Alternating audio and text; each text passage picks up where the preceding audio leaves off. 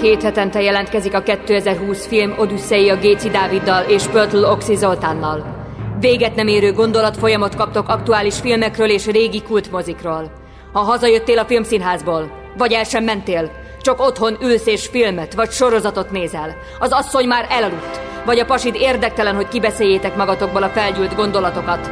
Itt a lehetőség, hogy meghallgassd ezt a két fickót. Lehet, hogy tévednek, de egy biztos. Van véleményük, és nem félnek hangoztatni. Kezdődjön tehát a 2020 film Odüsszeia az újságíró Oxival és a filmrendező Dáviddal.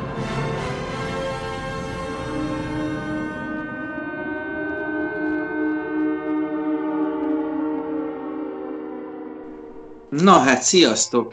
Most ünnepnap van a számunkra, Oxival, illetve hát főleg nekem, mert nekem ugye az egyik kedvenc rendezőm Quentin Tarantino, és Tentin Tarantino, hogy ilyen magyar szar poénnal éljek. De a lényeg az, hogy most végre előveszünk egy olyan filmet, ami ugyan volt, múlt nyáron volt moziba, de nemrég startolt a VOD platformon, ugye az HBO-gon, illetve több más platformon is nemrég jelent meg. Foxy, neked hogy tetszik ez a film? Volt egyszer egy Hollywood. Megmondom őszintén, hogy én, én rögtön az első, nekem az első film az a ponyvaregény volt tőle, és én nagyon bele szerettem ebbe a stílusba, sokakkal együtt. Aztán utána voltak olyan filmjei, pontosan ezért, mert talán túl rajongtam Tarantinot, ahol hát ilyen mélypontra került ez az imádat. Most a, volt egyszer egy Hollywooddal, ez természetesen visszatért, szerintem a mester ismét zseniálisat alkotott, tény és való, hogy egy új korszakába lépett ezzel, de ezt majd most mindjárt kitárgyaljuk, hogy miért váltott Tarantino valamiféle a korábbival ellentétes új e, stílusra. Remélem ebben nem fogunk egyet érteni, és akkor egy jó kis vita lesz ebből. Hát bizony, ebben még nem fogunk vitatkozni, mert szerintem is új a, a Tarantinohoz képest a stílus, ugyanis hát azt mondták a kritikusok, hogy ez a legszemélyesebb filmje, vagy ez a, ez a legszentimentálisabb filmje, ami Tarantinónál egy érdekes fogalom. Korábban ez teljesen hiányzott az ő repertoárjából, viszont egyre inkább a kora elő, előre haladtával az érzelmesség érezhető a filmjeiben. Hogy mondjak pár példát. Nekem az első ilyen az volt, természetesen minden filmjében van valami, valami imádat, valami, valami tisztelet a régmúlt korok iránt, de amikor a Jackie Brownban már idősödő Pam Gear ül a konyhájába, és kicsit arról beszélgetnek, hogy hogy öregedtek meg, milyen zenéket hallgattak, például a Delphonixot, és, és hát az az érzésed, hogy, hogy ő, most, ő most nosztalgiázik, ő most a, ő most a 70-es években van, és kicsit ott szeretne lenni, abban a lassúságban, nem akar a 90-es évek végi hihetetlen tempóhoz csatlakozni, és nem akar az elvárásoknak sem megfelelni, amivel a ponyvaregény elkészítése után tette magát. És hát ez odáig, bocsánat, hogy még mindig dumálok, de elmondanom, hogy, hogy ez még ugye folytatódott a Kill Bill-nél, ahol, ahol a film végén szinte el is felejti, hogy ő egy bosszú filmet forgatott, és elidőzik egy anyával és a lányával és a gyerekvállalás örömeivel. És, és hát a mostani filmje az pedig, az pedig egy csúcs erre, a, erre az építményre, ugyanis itt nem hogy elidőzik, hanem, hanem nem is fontos igazán más számára, csak az, hogy ebben a korban legyen, és ebben a korban mozgathassa a figuráit. Nálam is hasonló egyébként a lecsapódás, tehát ő is, vagyis nekem is Tarantino jelentette azt az újfajta mozit, amelyet mondjuk megelőzött, hát nekünk sorrendben, nem tudom, hogy melyik volt hamarabb, de született gyilkosokkal, illetve a Trainspottinggal együtt volt ez a hármas a 90-es évek elején, tehát a ponyvaregény, a született gyilkosok és a Trainspottingot kötelező volt megnézni akkor. Ez ugye a rendszerváltás utáni első szabad évek, ami, ahhoz, hogy értsük, hogy mi történik velünk. Ez egy nagyon érdekes dolog volt.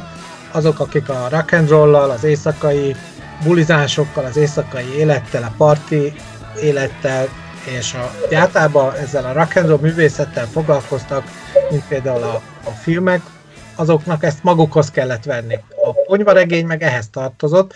Most gyorsan megnéztem, hogy a, tulajdonképpen Tarantino majdnem mindig ezt csinálta, amit mondasz, tehát mindig visszautalt.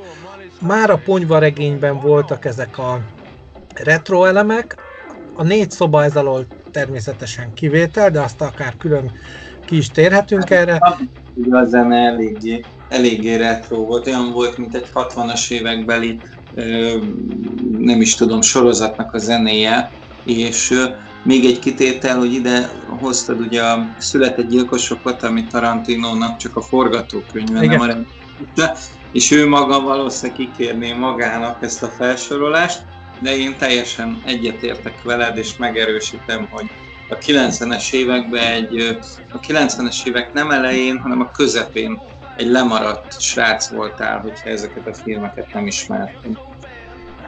Egy sztorit hagyd meséljek el a ponyvaregények kapcsolatban, és aztán beszéljünk a most ajánlandó, vagy most kitárgyalandó filmről, a volt egyszer egy Hollywoodról. Szóval a ponyvaregényt én úgy láttam még eredetiben moziba, analóg filmről vetítve, hogy egy rendezvúra hívtam egy hölgyet, kérdezte, hogy mi legyen a rendezvúnak az ürügye, hát mondtam, menjünk el moziba, van egy új film, a Bruce Willis is benne van, mindenképpen nézzük meg. Hát ugye nem nagyon tudtuk, mi ez a Tarantino, ugye azt szoktuk meg, hogy van egy gyilkos, elvégzi a műveletet, van egy nyomozó, és ezt kinyomozza, vagy van két banda, megküzdenek, stb. Tehát mindig valami sablonba járt az ember. Igen, hogy két panda, van két panda. Na jó.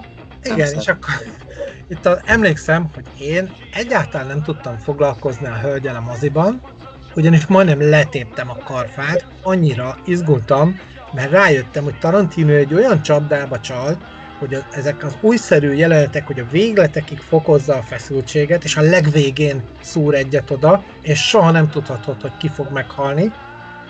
Nem tudod, hogy ki a jó, ki a rossz, és ez, ez zseniális volt. Ez annyira lehengerlő volt, úgyhogy engem nagyon megvett a ponyvaregény. mondani a mostani, mostani filmben, mert voltak a szkeptikusok, volt ilyen vetítés is, ahol a, ezt a filmet vetítettük még össze, és és hát páran nagyon szitták, de ez, amit mondasz, én teljesen egyetértek, hogy melyik volt az a jelenet, a, volt egyszer egy Hollywoodban, ami, ami ezt az érzést váltotta mondjuk ki belőled, amit most elmondtál, hogy szorítottad a karfát, és nem tudtad, hogy ki fog meghalni. Mint újságíró azt kell, hogy mondjam, hogy nagyon jó a kérdés.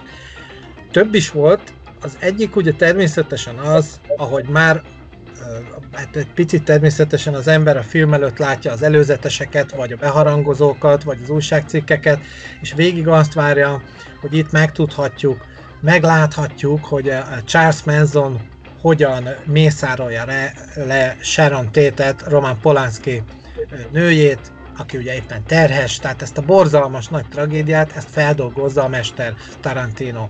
Eleve én ezt vártam, hogy melyik lesz az a jelenet, ahol vagy erre egész közvetlenül utal, vagy magát tényleg az egészet be is mutatja. Én végig azt hittem, hogy ez lesz benne. Ez ugye, nem tudom, hogy kiszpoilerezzük, hogy mennyire része a filmnek ez az egész, mennyire volt csak Csali, és mennyire volt része, de a másik természetesen az, amikor ezek a bandatagok a főhőst, ugye Cliff Booth, akit Brad Pitt alakít, ugye kikóstolják több jelenetben is, és ott nagyon vártam, hogy valami egészen, amit a Tarantino-tól megszoktunk, akár a horrorfilmvel tozatokban, vagy a akciófilmjeiben, hogy hát ott valami nagyon nagy uh, ramazurit csapnak. Ja, én, én, én, azt ér, én azt érzem Tarantinonál, hogy remek azon érzéke vagy tulajdonsága, hogy ellene megy a szokásos hollywoodi dramaturgiának, és ugye van egy főhős, van egy sidekicker szinte az összes filmjében, akár a ponyvaregény Jules és Vincent karakterekre gondolunk, Samuel L. Jackson és John Travolta megformálásában, illetve bejön egy harmadik figura, a Bruce Willis, és igazából addig-addig duzzasztja a karakterét, amíg már-már érdekesebbé vált nekem elsőre, nyilván, mert a, az akkori uh, tínédzser énem például a Bruce willis még jobban rajongott, mint a Travoltáért. A, a Travoltát úgy voltam vele, hogy inkább anyám nézte, és a, és a táncos filmeket, aztán később ez persze teljesen megfordult, és nagyon megszerettem a, a Szombatesti Láz című mozit. De hogy miért mondom ezt, van egy western jelenet a filmben, ami, ami hát nem egy klasszikus western jelenet tarantinói módra, hanem annak egy kicsavart változata, hogy visszamegy ugye a boxoló a lakásába, míg a Travolta szarik a WC-n. És gyakorlatilag... Klasszikus western igen, egy ilyen Mexican stand, van egy szaró öltönyös figura és egy, egy géppityút markolászó boxoló között, akinél azt se tudod, hogy egyáltalán tudja használni azt a fegyvert, mert az öklét tudja, de hogy most meg fogja időben nyomni a gombot, vagy nem, azt nem tudod. És az egészet egy, egy, egy kenyérpirító dönti el, ami épp kirobban. Na most, mire az a kenyér fölrepül a levegőbe, addigra te már eldöntötted, hogy kinek fogsz szurkolni. Szerinted kinek? Hát egyértelmű, hogy a Bruce Willis. És miért? Előtte ugye elmagyarázza, hogy miért kell visszamenni egy olyan lakásba, ahol ő, neki nagyon nagy baja lehet, nagy veszély forog kockán, elmesélni, hogy hát azt a bizonyos vietnámi háborúban, ha jól emlékszem, vietnámi háborúban szerzett karórának a történet. Lehet, hogy másik világháború? Második, második. Második, bocsánat. Tehát hadifogoly volt a, a szülő vagy a nagyszülő, Hanoi. alakítja. Hanoi pokolba? Na mindegy, nem, most egy kicsit én is el. Megérteti velük, hogy ezért érdemes mindent kockáztatni, és, és vissza kell menni azért a, relikviáért, mert ez egy családi örökség, és a nagyapa a hadifogságban ezt egy klasszikus, börtönös rejt, férfi rejtek helyre dugta önmagába, és ott vészelte át ez az óra ezt a nagy világégést, tehát ezért tényleg érdemes kockáztatni, de persze valahol nagyon komikus ez az egész, hogy mit választasz a, a, a bizonytalan halált, vagy a, a biztos nagyapai örökséget, tehát nem tudom. És, és akkor szegény Bruce Willisnek ezért voltam, hogy ha már ezért visszament, akkor legalább hadd élje túl. Hm.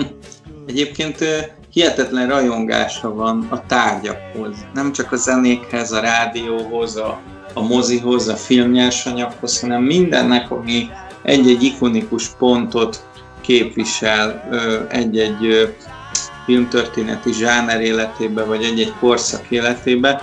Tehát a film buzisága az ezekben a pillanatokban talán a legerősebb, és hogy visszatekerjek kicsit arra a részre, amikor arról beszéltél, hogy hogy az, azt szeretted, ahogy a szék karfát, akkor markolászod, és nem tudod, hogy mi lesz a következő pillanatban.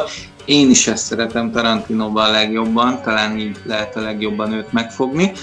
És a Django-ban volt egy pillanat, én végig élveztem a django csak volt egy pillanat benne, amikor azt éreztem, hogy Tarantino már egy picit öregszik. És pont ezek a szentimentalista pillanatok méghozzá az, amikor a, a Schulz gyakorlatilag szembesül az emberi embertelenséggel, látja, hogy hogy tépik szét a rabszolgákat a kutyák, és azt kéri ugye a DiCaprio, hogy, illetve hát az a figura, aki DiCaprio játszik, hogy fogjanak kezet ugye az üzletre. És hát volt benne egy ilyen emberi pillanat, hogy ő az ördöggel nem fog kezet fogni, és amikor kezet fogna, akkor egy pillanatra belassul a világ, és szível lövi, ugye, hogy hát virágol lövi az embert, hogy egy korábbi filmben is ez már látható, és ugye összeesik, és ez mind lassítva és zenével. Na most ez korábban egy Tarantino filmben nem fordulhatott elő, tehát hogyha egy fegyver eldördült, az biztos, hogy a pillanat része volt, és olyan gyorsan történt egy ilyen, egy ilyen mészárlás, hogy fel se fogtad, hogy kivel vagy.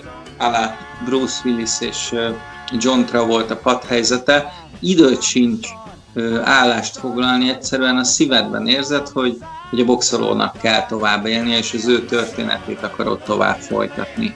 Nagyon érdekes pillanat ez, amikor két ikont egymásnak enged, mint hogyha egy pitont meg egy varánuszt összeengednél, fogalmad nincs, hogy mi lesz, de valahol szívből érzed, hogy neki túl kell élnie. Na most volt ugye, ahogy mondod, a Brad Pittet helyezi ebbe a filmbe ilyen kellemetlen helyzetekbe, és hát az a nagyon nagy igazságtalansága ennek a filmrendszernek, vagy, vagy nem is tudom, a fesztiváloknak, akiket egyrésztről szeretek, másrésztről mindig kritizálok, mert teljesen értelmetlen, hogy, hogy egy Brad Pitt által alakított sidekicker figurának nevezett karakter, az gyakorlatilag nem a főhős ennek a történetnek. Tehát én szerintem ez a film, ez ugyanannyira a Cliff Booth, a Cascadeur sztoria, mint a Rick Dalton, a lecsúszott alkoholista színész sztoria. Tehát én nem látok semmilyen különbséget, ami miatt az egyiket mellékszereplőnek hívjuk, a másikat főszereplőnek, és pont ezért baromira izgulok, amikor a hippi tanyára keveredik Brad Pitt figurája. Te hogy vagy ezzel? Én még az előzőhöz hozzászólnék, és aztán ö, visszaugrok ide. Én azt vettem észre Tarantinónál, ugye föl említetted rengeteg olyan dolgát, ami miatt nagyon szeretjük őt, és rájöttem most így a, a műsor elején, hogy tulajdonképpen ha Tarantino egy filmjéről kezdesz beszélni, akkor hír, hirtelen megered a nyelved, és mindegyik filmjét előveszed, és minden dolgát, és mindent, amit szeretsz, amire rabulejted. Tehát Tarantino nagyon jól tudja, hogy mi az nézőnek lenni.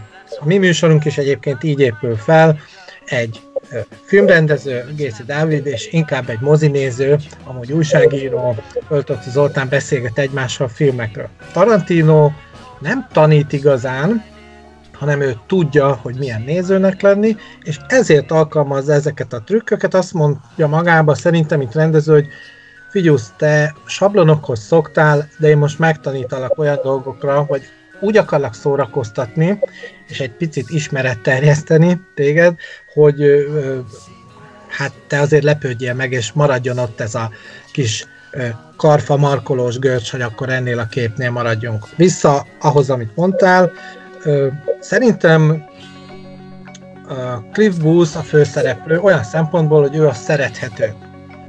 A Rick Dalton figurája, Leonardo DiCaprio természetesen szintén zseniális, nagyon szerethető, de mégsem ő a szerethetőbb, mert olyan gyengeségei vannak, olyan kis tripacskodásai, vagy olyan kis gyenge pillanatai, amire azt mondod, hogy én még mindig ott tartok, hogy azonosulni kell valakivel, nem akarnál azonosulni azzal, aki egy tökös akcióhost alakít, de a paraván mögött egy gyenge, alkoholista ö, ö, és pillanatok alatt összetörni képes ö, Manusz. Ugye ott, mikor egyszer elszállítja...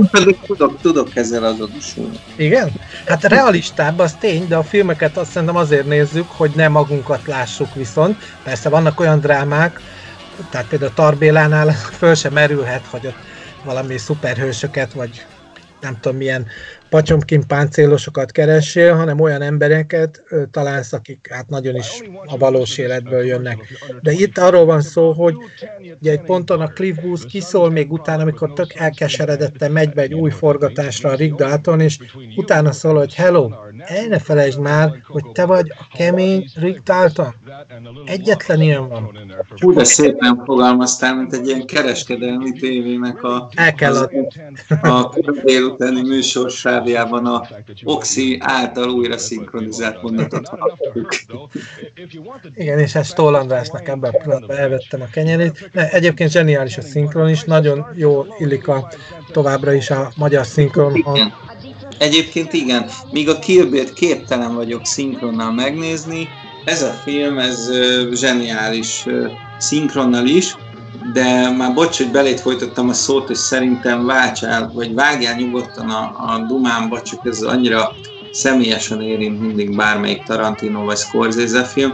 Szóval amit viszont elvesztesz, hogyha szinkronnal nézed, azok a korabeli rádióadások, a folyamatos atmoszféra, ami jelen van. Tehát olyan, olyan műgonddal van a hangi világ felépítve, hogy tényleg a 60-as években érzed magad, és ezt a szinkron nem bírja pótolni. Hát hogy különösebben a szinkron nem emelném ki olyan szempontból, hogy a magyar szinkron alapon világ első, első ötbe biztos benne van, de ezt ugye természetesen senki nem tudja leellenőrizni a világban, mert csak mi értünk magyarul, ahogy már Szörényi Levente megénekelte. A filmben azt szerintem egyik legfontosabb rész, amit mondasz, hogy mi az a pont, vagy melyik azok a pontok, ahol az ember nagyon várja ezeket a tarantinos ugrásokat, netán ilyen idősikváltásokat, itt ilyen például nincsen, de várod azt, hogy mikor uh, dobja le az agyad az égszíjat, amiatt, vagy a szíved mikor ugrik ki a helyéből, mert Tarantino képes ilyen jelenetekre. Természetesen van itt is ilyen, nem is tudom, honnan kezdjük, talán meséljük el egy picit a történetet, hogy végül mi ez a helyzet, mert igazándiból nem is egy sztorit mesél el, annyira, mint inkább egy helyzetet ábrázol. És itt átadom a szót, hogy ízlés szerint tálad. Hogy kell elképzelni ezt a sztorit? Imádom, imádom, amikor te helyezed valamilyen normális kerékvágásba a, a storyline, mert én, én, én, én sokkal inkább ilyen érzelmi alapon építem föl a a történetet, mert nehezebben tudom szárazan elmesélni, de hogyha ilyen nagyon iskolásan kellene elmondani, akkor egy, egy body movie ez, tehát két barátról szól, egy, egy önbizalom hiányos és, és komoly egzisztenciális válságba került tévésztár, és az ő állandó társa, állandó kaszkadőre története, akik Hollywoodban próbálnak a víz felett maradni. Á, ez abban az évben sikerül, vagy nem sikerül nekik, amikor a hippi lázadás, illetve a hippi kultúra elveszíti az ártatlanságát. Ugye 1969-et írunk, és ebben az évben történik meg a, a hippiknek gyakorlatilag a kegyvesztése, megtörténik a Manson a Sharon Tate gyilkosság, tehát egy, egy ártatlan hollywoodi terhes színésznő egy híres hollywoodi filmrendező feleségének a brutális meggyilkolása, hogy a gyerekét kivágják a terhesnő hasából, és a falra írják, hogy disznó. Továbbá a, a sztárok rettegése az, hogy az ő megrendíthetetlen olimpuszi birtokaikon gyakorlatilag már veszélybe vannak. Tehát a társadalom bármelyen, bármilyen réteg elérhet hozzájuk, és megbüntetheti őket a gazdagság, a csillogás miatt. Egy iszonyatosan érdekes időszakot választott Tarantino, és egy nagyon, nagyon jó zsánert, tehát a, a body movie azt szerintem minden emberben megmozgat valamit. Tehát mindenkinek van egy barátja, akit a testvérének érez, akit az alteregójának érez, és, és ez a fajta barátság, ez, ez szerintem lehet annyira erős, mint egy rokoni kapcsolat. Nem, oh. bocsánat, hogyha, hogyha így, most így foglaltam össze a filmet, de számomra ez a, volt egyszer egy Hollywood, így, így csak lineárisan. Igen, fel. tehát a, ahogy tanultuk, itt a, akkor nem a szüzsére, a cselekményre tetted a hangsúlyt, hanem inkább arra, hogy mi az alapfelállás. Én úgy gondolom egyébként, hogy a, ez nagyon érdekes ez az amerikai, mert mondtad, hogy éppen bukófélben lévő tévésztár, és ott mondja is az egyik jelenetben, ezt én nagyon visszatekertem magamnak, újra meghallgattam, amikor mondja a, a Rick Dalton, akit ugye a DiCaprio formáz meg, hogy ne bérelj Hollywoodba házat, mert akkor azt hiszik, hogy csak átmenetileg vagy itt, csak vendég vagy, mindig vegyél, hogy tudják, hogy itt laksz, te itt élsz, te Hollywood része vagy. És azon gyengül meg, hogy egyszer egy producer, akit ugye az Al Pacino alakít, közli vele, hogy hát igazándiból leszálló ágban van, mert állandóan negatív figurákat játszik. Ma már tudjuk, hogy pontosan ez azért nem biztos, hogy igaz, hogy az rosszat jelent. De vegyük csak Heath ledger ugye kedvenc Jokeremet, aki ugyan szegény rögtön el is hunyt, de ott megrendül Rick Dalton, és elkezd ö, ö, sírdogálni a Cliff Booth vállán. Én szerintem ő egyáltalán nem nyomorog, ő egyáltalán nem, ő nincs nagy bajban, de viszont azt megfigyeltem, és ez még akár tehát a hazai média vagy filmes szakmában is így van, majd mindjárt mondjad is, hogyha esetleg nem így lenne, hogy ha följut valaki egy adott magasságra, elér sikereket, és abból elkezd egy picit is visszajönni, azonnal elindul a sírás, rívás és a parázás. És ő ebben a parában van benne, hogy jaj, már nem vagyok olyan sikeres, jaj, már nem hívnak csak olaszországi spagetti westernekbe, csak attól ő még ugyanúgy Hollywoodban lakik, a szomszédja Roman Polanski, hivatalosan nagy partikra tudják a nevét. Valóban hát, várjál, várjál, várjál, hogy... Van benne pár dolog, amivel vitatkoznék, például szerintem nem hivatalos a nagy partikra. Tehát, hogy, hogy pont, hogy látsz egy ilyen partit, amiben a Sharon Tate hablányként rohan be, és úgy vezetnek be a Polanski és a Sharon Tate azokba a ruhákba, amikben láttad mondjuk a, a Vámpírok bája bemutatóján őket, mint egy, mint egy sztárpár, mint Hollywood hercegei, vagy hercege és hercegnője, és a bulin ott van a Steve McQueen, meg sok más, na hát ezekben a bulikban nem jut be a Rick Dalton, és nem jut be a Cliff Booth. Tehát, hogy ők ö, abban a fajta punnyat hollywoodi levegőben vannak, amit mondjuk látsz az Ed Wood című Tim Burton filmben, hogy Lugosi Béla egykoron sztár volt, de most már ott van a kis hollywoodi házában a, a erdélyi festménye előtt, és ott szomorog, vagy ott heroinozik, ahogy Rick Dalton keveri magának a piákat. Szóval ez valahol egy függöny fellebbentés Hollywood igazi arcáról. És hány olyan, hány olyan sztár van, aki tényleg úgy él Hollywoodban, hogy te a csillogásra emlékszel, mert azt mondod, Mickey Rourke, á, Mickey Rourke, hát nagyon jó volt a, a pankrátorba. És akkor eszedbe jut, hogy ez már tizen éve volt az a film. És azóta mi van Miki Rurkal?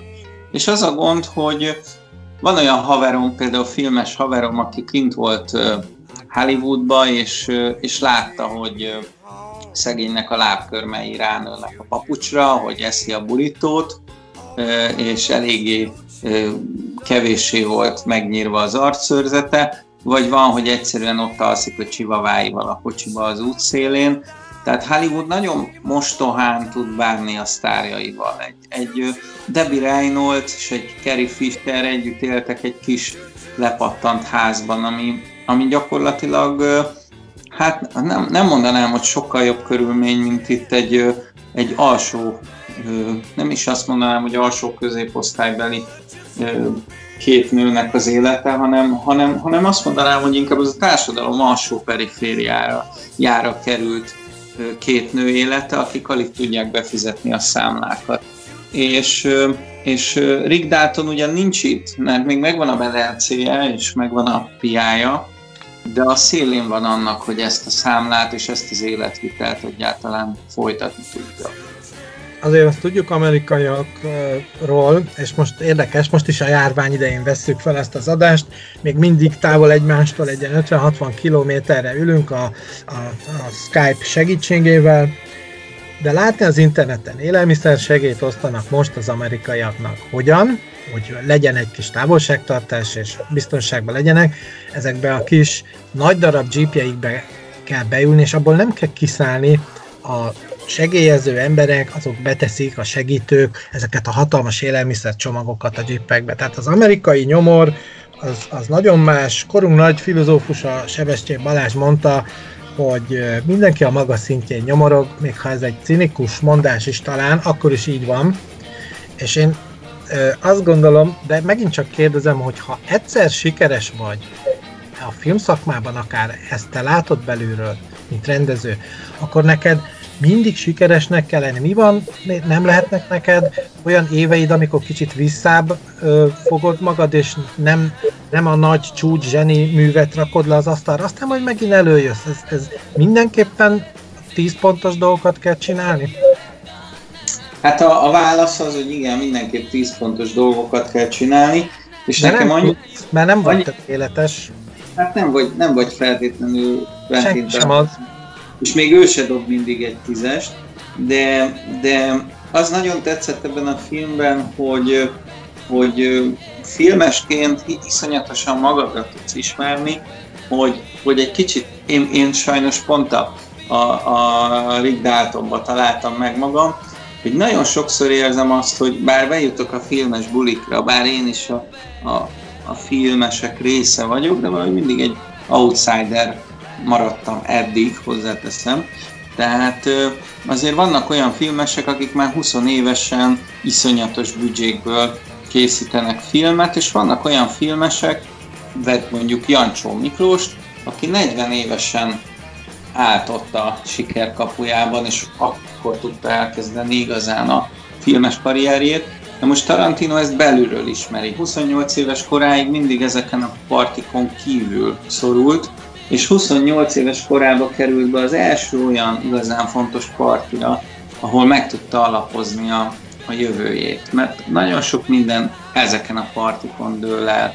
És ezért nagyon fontos jelenet a film legvége, és bocsánat, hogy spoiler, nem spoiler, egy évvel majdnem a bemutató után már spoilerezhetünk, mert azt gondolom, hogy filmkritikát akkor kell hallgatni, ha megnézted a filmet. Tehát ez olyan, mint egy filmklub. Nem a film előtt filmklubozunk, hanem a film után filmklubozunk. Hogyha valaki nek felkeltettük az érdeklődését, az most nyomja ki a felvételt, nézze meg a filmet és folytassa ezután. Szóval nagyon fontos az, hogy, hogy a film végén kinyílik ez a hollywoodi sikerkapu, és Rick Dalton belép rajta. Minden filmesnek, minden zenésznek, minden színésznek, minden képzőművésznek ez az álma. De egyébként most ide sorolhatnám a banki szektorot, dolgozóit, vagy akár az ügyvédeket is, csak abban nyilván nem látok ennyire bele, hogy, hogy, hogy mi lenne, hogyha Roman Polanski birtokára belépnél abba az időbe, és azt mondanák, hogy te is ennek a fényes társaságnak a része vagy. Tudnád, hogy elindult valami, úgyhogy ez egy mesebeli befejezés. Óz belépett a, vagy bocsánat, Doroti belépett a Smaragdvárosba, Óz birodalmába. Számomra egy egy hihetetlen megható befejezés. Tehát ne, hozzám olyan szinten közel került, hogy nem azt mondom, hogy sírtam, de, de gombóc került a torkomba, hogy Rick kibaszott Dalton akarok lenni, aki ott szürcsölgeti a piáját a medencébe. Van egy ilyen barátja, mint a Cliff Booth, a Hollywood legvagányabb kaszkadőre, és, és bepillantást nyerhetek a szomszéd partira, ahol valószínűleg megismerek valakit, és újraindul a karrierem már mozis szinten. Hogy egy kicsit beleszórjak egy némi homokot ebbe a gép, olajozott gépezetbe, amit most mondtál, mit szólsz ahhoz, hogy a film végén akkor ezek szerint kiderül, és akkor tényleg spoilerezzünk, hogy nem fogjuk látni a Sharon Tate gyilkosságot, nem fogjuk látni, hogy Polanski feleségét és megfogan gyermekét lemészárolják a menzonék. Nem tudjuk, hogy de majd talán elmeséled, mert Nagy Polánszki rajongó vagy, hogy utána ő neki hogy alakult az élete, abba hagyta a munkát egy időre a sok a dráma hatására, tehát Rick Dalton bejut Polanskihoz, és lehet, hogy másnap menzonék visszatérnek ugyanide, hiszen egymás mellett van a két sztárnak a háza, Rick Dalton és Polanski háza. Megmondom őszintén, hogy nem hiszem, hogy visszatérnek, de mondd tovább. Biztos, hogy visszatérnek, mert tud, az igazi történetben az van, bár Tarantino erre sokszor tojik, látjuk ugye a Bestelen Brigantikat, hogy teljesen átírta a történelmet, Hitlert kivégzik ideje korán, és akkor minden rendbe jön. De itt még előtte, vagy tegyük fel, hogy itt ö, direkt csinálja ezt, hiszen tudja jól, hogy mindenki azt várja, hogy hogyan mészárolták le Roman Polanski családját. Ezt nem mutatja meg végül, és ezzel tartja vég, mindvégig ugyanakkor a feszültséget a nézőben, és a végén, amit mondasz, hogy a szakma számára akár egy ilyen függöny fellebbentés, igen, srácok, van ilyen, van ilyen mázlit, hogy egyszer behív magához Jancsó Miklós, Roman Polanski, Tar Béla, vagy Andy Vajna, Isten nyugosztalja őket, aki esetleg már nem élne, de az a lényeg ebben, hogy Tarantino ezt is lebegteti szerintem. Ezt nem mondja ki egyértelműen, hogy ott siker, ezután már csak a siker jön a Rick Dalton számára. Nem, nem, hát az, az, az, az propaganda film. Ne vegyem, nem. ne vegyem el a kedvedet. El, elveheted, de én alapvetően egy pozitív gondolkodású figurának érzem. Mondja, Figyelj, meg, mi lesz utána. Itt van vége a Nem vasúti élménye, mint, mint Rick Daltonnak, hogy iszogatja néha a viszkit, de de alapvetően látja a, a, a kiutat, most hogyha megint egy analógiát húznék, de alapvetőleg a, ja igen, az okfejtésedben én egy hézagot látok, hogy, hogy egészen pontosan már a cím elárulja azt, volt egyszer egy Hollywood, ez egy mese. Ugye volt egyszer egy, ez egy mese jelen. Még akkor is, ha Sergio Leone-tól van, és volt egy olyan film, hogy volt egyszer egy Amerika, vagy volt egyszer egy vagy nyugat, de ennek a volt egyszer egynek a kölcsönzése, ez egy mesei alap, és Tarantino, én most jöttem rá igazából, hogy, hogy szinte végig a mesevilágában van minden filmjében. Bár erről sokat beszél, hogy melyik filmje játszódik magában a Tarantino univerzumban, és melyik játszik, melyik játszódik azon kívül, értem ezt az alatt, hogy Tarantino azt mondja, hogy a ponyvaregény figurái az valahol a valós világban helyezkednek el, a tarantinói valós világban, de ha ők beülnek és megnéznek egy filmet, akkor ők a Kill ülnek be. Ahogy itt a Rick Daltonék világában ugye egy Rick Dalton tévéfilmre ülsz be, vagy, vagy egy, igen, egy olyan filmre, ahol épp nácikat pörköl a, a kis berendezésével, vagy szintén a tarantinoi mesevilágban vagy, amikor mondjuk Hitler úgy hal meg, hogy géppisztolyjal úgy cafattál lövik az arcát a, a, a berlini filmszínházban, és nem úgy, hogy a valóságban egy bunkerben. Úgyhogy ezek mind, mind a mese, mese elemei, és, és azt gondolom, hogy nekem ez a világ megnyugtatóbb, mint a valóság. Ha kell, olyan, mint egy vallás. Volt régen egy, egy újság, aminek az volt a szalap címe, hogy a férfi, aki vallást csinált a moziból. És ezt egyébként Spielbergre írták annó, és értettem, hogy, hogy miről szól, és Tarantinonál is értem, hogy mi ez. Az ő világa egyszerűen szimpatikusabb, mint a valóság. Szeretném azt hinni, hogy Texet, meg Menzont, meg ezeket a agyonmosott agyú hippi szektásokat, és nem a hippiket, mert szerintem nem a hippik ellen szól ez a film, hanem a szektások ellen, igenis úgy büntette meg Cliff Booth, ahogy, ahogy meg kell büntetni, ahogy egy poloskát tapos szét az ember, és mondhatnánk erre, hogy Tarantino szadista, Tarantino elmebeteg, Tarantino perverz, de, de akkor én is az vagyok, mert én imádtam nézni, hogy szétfejeltette azzal, hogy nővel a, a, a, a nem is tudom azt, a telefont, és mi, milyen durva, hogy azt mondom, hogy a, hogy a kaszkadőr szétfejelteti egy nővel a telefont, és ezt élvezem nézni, hát most a MeToo mozgalom, most, most, most ölnek meg engem, de annyira, annyira fel tudja építeni és húzni az embert, hogy milyen agymosott, hülye, gonosz kis lények tudnak lenni az emberek, hogy, hogy gyakorlatilag gyermeki, gyermeki gonoszság tör föl belőled, és sátáni kacaj hagyja el a torkodat, amikor azt látod, hogy az enyhén beecidezett Brad Pitt, akiről fogalmad nincs, hogy most bedrogozva milyen képességei vannak, hiszen pont olyan, mint amikor Superman közelébe kriptonit van, tehát felépítesz egy, egy, egy King Kongot gyakorlatilag, hiszen még Bruce Willis, Bruce Willis, Bruce Lee-t is hazavágja, ezek után azt gondolod, hogy ezen a figurán egy úthenger se tud átmenni, majd elszív egy olyan hippicigit, amitől halucinál, és, és betörnek a házába azok a figurák, akikről tudod, hogy Sharon tétet meg fogják ölni. Innentől kezdve beindul a paragépezet, és úgy nézed végig azt a jelenetet, hogy bár röhögsz a félelemtől, de olyan mélyen ragadod meg a karfát, mint még soha. Az előbbi mondatnál megtermett a fejembe egy újabb gondolat, mondtad, hogy ez a, ez a mesevilág, a Tarantinónak a, a megalkotott meserendszere, ez az, ami fogva tarthat ö, valakiket, illetve téged. Én azt gondolom, hogy két feladata van a művészetnek, és ezek ellenmondásosak, ahogy én eddig figyeltem. Az egyik az, hogy segítsen megérteni a valóságot, a körülöttünk lévő világot, a másik pedig ez, amit te mondtál, hogy mondjon egy jobb, szebb mesét, mint ami a valóság.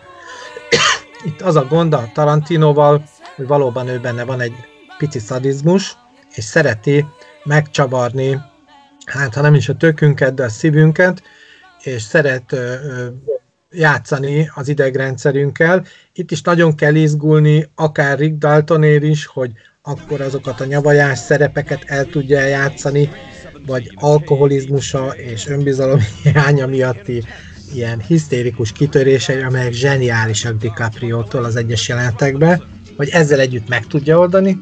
A Cliff Boothért meg akkor is aggódunk, mikor fölküldi a tetőre, hogy szerelje meg az antennát, mert már egy ilyen jelenetben is azt kell sejteni, hogy itt is lesz valami. Szerintem csak a lányok annál a jelenetnél csak azért aggódtak, hogy valóban levegye a pólóját antenna szerelés közben, mert, mert különben unalomba fulladt volna számukra a film. Igen. Én hallottam azokat a női sóhajókat a moziban, amikor, amikor ledobta, és, és egyszerűen arra gondoltam, hogy, hogy ebben is mennyire élen jár a, a Tarantino, hogy, ő, hogy őt mennyire nem lehet például nőgyűlöletre, vagy nőgyűlölettel vádolni, vagy a MeToo mozgalomba őt is próbálták bevonni, de hát ha van, van egy rendező, aki a nők imádatáról csinál filmet, ez pont a Tarantino. Tehát gondold el, hogy, hogy, hogy ő volt talán az egyik első olyan figura a 90-es években, aki azt merte mondani, hogy egy 50 éves nő is lehet a film főszereplője, a Jackie Brown, vagy szólhat egy, egy nő bosszú történetéről a film, úgy, hogy sokkal keményebb, mint az összes addigi kung fu film, és, és a mostani kirohanás Tarantino ellen se volt jogos szerintem, hogy Brad Pittnek és DiCaprio-nak sokkal több dialógia van a, a filmben, ezzel vádolták meg Kámba, mint Margot Robbie-nak, aki ugye a Sharon Tate-et formálja meg. Hát annyira szép ez a, ez a karakterábrázolás, ez a szavak nélküli karakterábrázolás, és ebben van szerintem a, volt egyszer egy Hollywood újító ereje Tarantino karakterében, hogy nem dialógokkal akar kivételesen ö, szerepelni, hanem iszonyatos hangulat ábrázolásban, és nagyon jó néma karakterépítésbe. Tehát az, hogy a tündéri alakot mutat be egy, egy, egy királylányt Sharon Tate szerepében, de ugyanúgy koszos a talpa, ugyanúgy egy kicsit önimádó, és nézi saját magát a moziban, ugyanúgy odaáll szelfizni a, a plakátja elé, mint a mai plázacsajok, és horkolva habos nyállal alszik, ugyanúgy, ahogy bármelyik ember, tehát valójában szereti húsvér figuraként bemutatni, és tündéri éteri alakként is a nőket, és nekem ez nagyon-nagyon szimpatikus benne. Még előbb beugrott valami, mondtad, hogy a hippi kultusszal is foglalkozik Tarantino, és akkor az jutott eszembe, hogy ugye ami a ponyvaregényben a, a Zed és a haverja, aki ugye bejelenti, hogy a pók elkapott két legyet, és ott elindul egy ilyen elég érdekes homoszexuális szadomazonista buli. Tehát mindig vannak ilyen zedek a Tarantino filmben, azok a Shakespeare-i pukkok, akik egyszer csak ilyen démoni módon megjelennek, és ott, és ott iszonyúan lerendezik, akár még ha kell a főszereplőket is. És itt ez a hippi tanya is, ahova bejut ugye a Cliff Booth, ez nagyon érdekes, ott rengeteg fiatal hölgy van, és mi itt megint csak előveszük az eredeti Manson sztorit, tudjuk, hogy Manson fanatizálta a kommuna tagjait, imádták őt, mint ugye, ahogy mondott, hogy tulajdonképpen egy szekta lejárató, szekta ellenes film. Ott is nagyon fura ez, hogy ott nem egy zed van, hanem egy egész csapatnyi zed, egy gonosz figura, és tényleg megtör, hát igen, megtör, megtörik ez a hippi varázs, a béke, a love, peace, harmony, ö, egysége, és előjön az, hogy hát itt bármi történhet hála Istennek, megismerjük Bruce Dern csodálatos képességét, aki előad egy vak öreg színészt, ugye ott ő nem lát, ha jól tudom, ha jól emlékszem. Igen, igen, és gyakorlatilag elértél ahhoz a jelenethez, amit a legtöbb filmes emel ki ennek a filmnek a kapcsán. Többnyire a kritikákban is azt olvastam, hogy ezt a jelenetet imádták a legjobban, illetve a film végét, amivel ö, olyan szempontból vitatkoznék, csak hogy én meg nem, de, de mindegy. Ö, én szerintem ennek a jelenetnek, hogyha kritikát is szabad megfogalmazni a mesterrel szemben, egy olyan hátulütője van, amiről annyira nem tehet, hogy eredetileg ő ezt a figurát a Burt Reynolds-ra írta. Ugyanis ez egy valahol egy genezis történet, ugyanis Tarantino gyerekkorában megyünk vissza, ugye 1963-ban született, és ez a film 69-ben játszódik, tehát gyermeki emlékei lehetek a korszakról, de az már biztos, hogy az édesanyja akkoriban tinédzser volt, és ő tinédzserként szülte a Tarantinót, és hát nem komoly irodalmon nevelkedett, hanem képregényeket olvasott, és hát tévésorozatokat, filmeket nézett.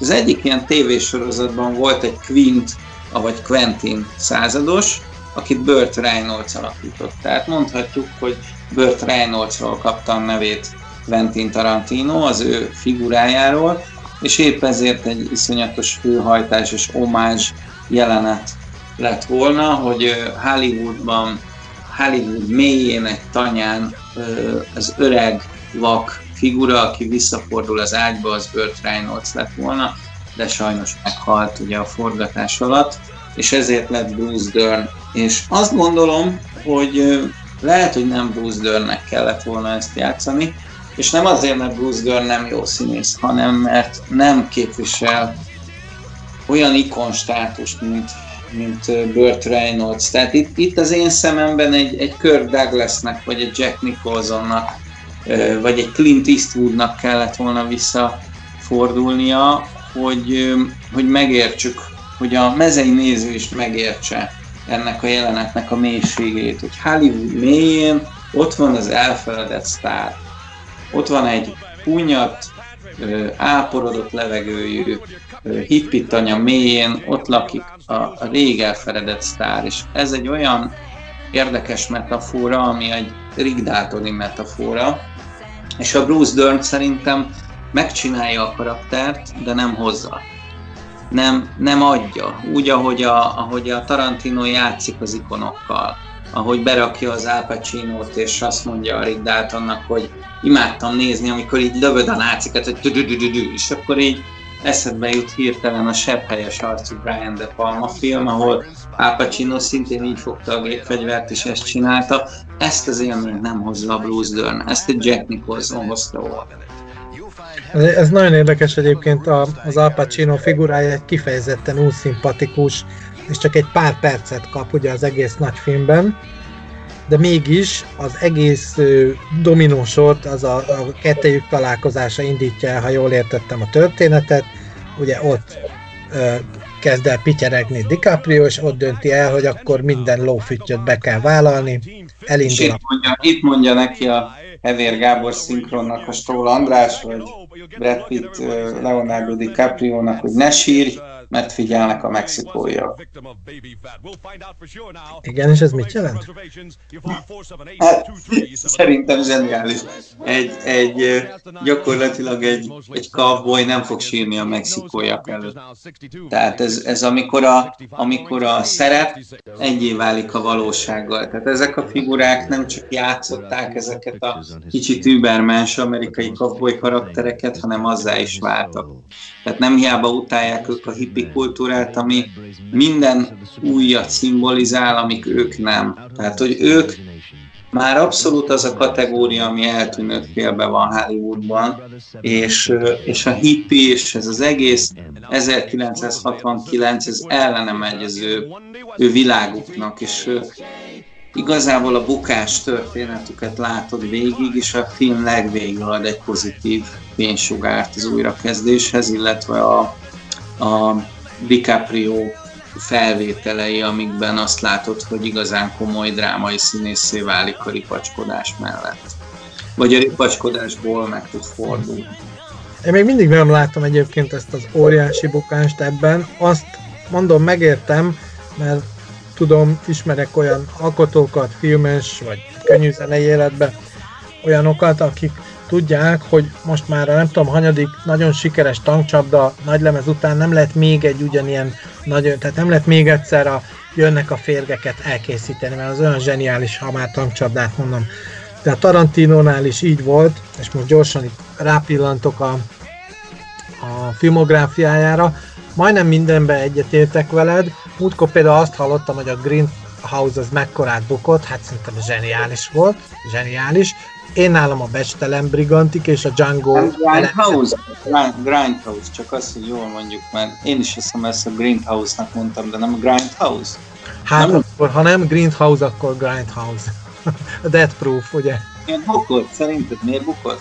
Nem, valahol írták, hogy ez, ez hogy a, nem tudom, ugye a Tarantino a bukás után föl tudott ezt mondani, milyen bukás, és hogy odaírták, hogy a Grindhouse az nem, nem, nem érte el azt a nem tudom milyen sikert. Hát szerintem ott, ott megkoronázta azt a korábbi, hát szintén nem kicsi, nem alacsony, hanem rendkívül magas szín, színvonalat, amit ugye a Kill Bill-lel, a, a Ponyvaregénnyel vagy a Sin City-vel elértek, és akkor itt ugye egy közös produkció volt a Rodriguez-zel, egy ilyen kettős filmről beszélünk, mindegy. Igen, igen, nem, nem mindegy, nem. Én azt gondolom, hogy akkor volt a tarantinói mélypont, nem az én szememben, hanem a rajongók szemében, és ezt a oh. Tarantino is így gondolja. Szerint, tehát úgy tűnik, hogy ez a Grindhouse akkor nem, nem volt a csúcs? Sajnos azért nem. Lehet, hogy a te szemedben igen, vagy én is nagyon szerettem, és rajongóként mentem az éjféli előadásra, és egyszerre akartam megnézni a két filmet, csak nálunk ezt valamire forgalmazók iszonyatosan elszúrták, és nem adták ezt az élményt. Cserébe hosszabb változatot adtak mindkét filmből. Én jobban örültem volna az eredeti felállásnak, hogy hogy megérezhessem ennek a, ennek a, annó ennek az olcsó moziba járásnak a lényegét, ennek az éjszakai mozizásnak mindig nagyon vonzott. De Tarantino bevallotta, hogy az a generáció az már 20-30 éve nem létezett. Tehát ő, az ő részéről egy nagy képűség volt azt gondolni, hogy az ő hírneve az elég lesz ahhoz, hogy egy rég elfeledett műfaj újra divatba hozzon. Nem is készültek utána ilyen filmek, tehát ne abszolút nem teremtett divatot, és az emberek nem értették, hogy miért kell ezt így nézniük, és el is fáradtak a két filmtől.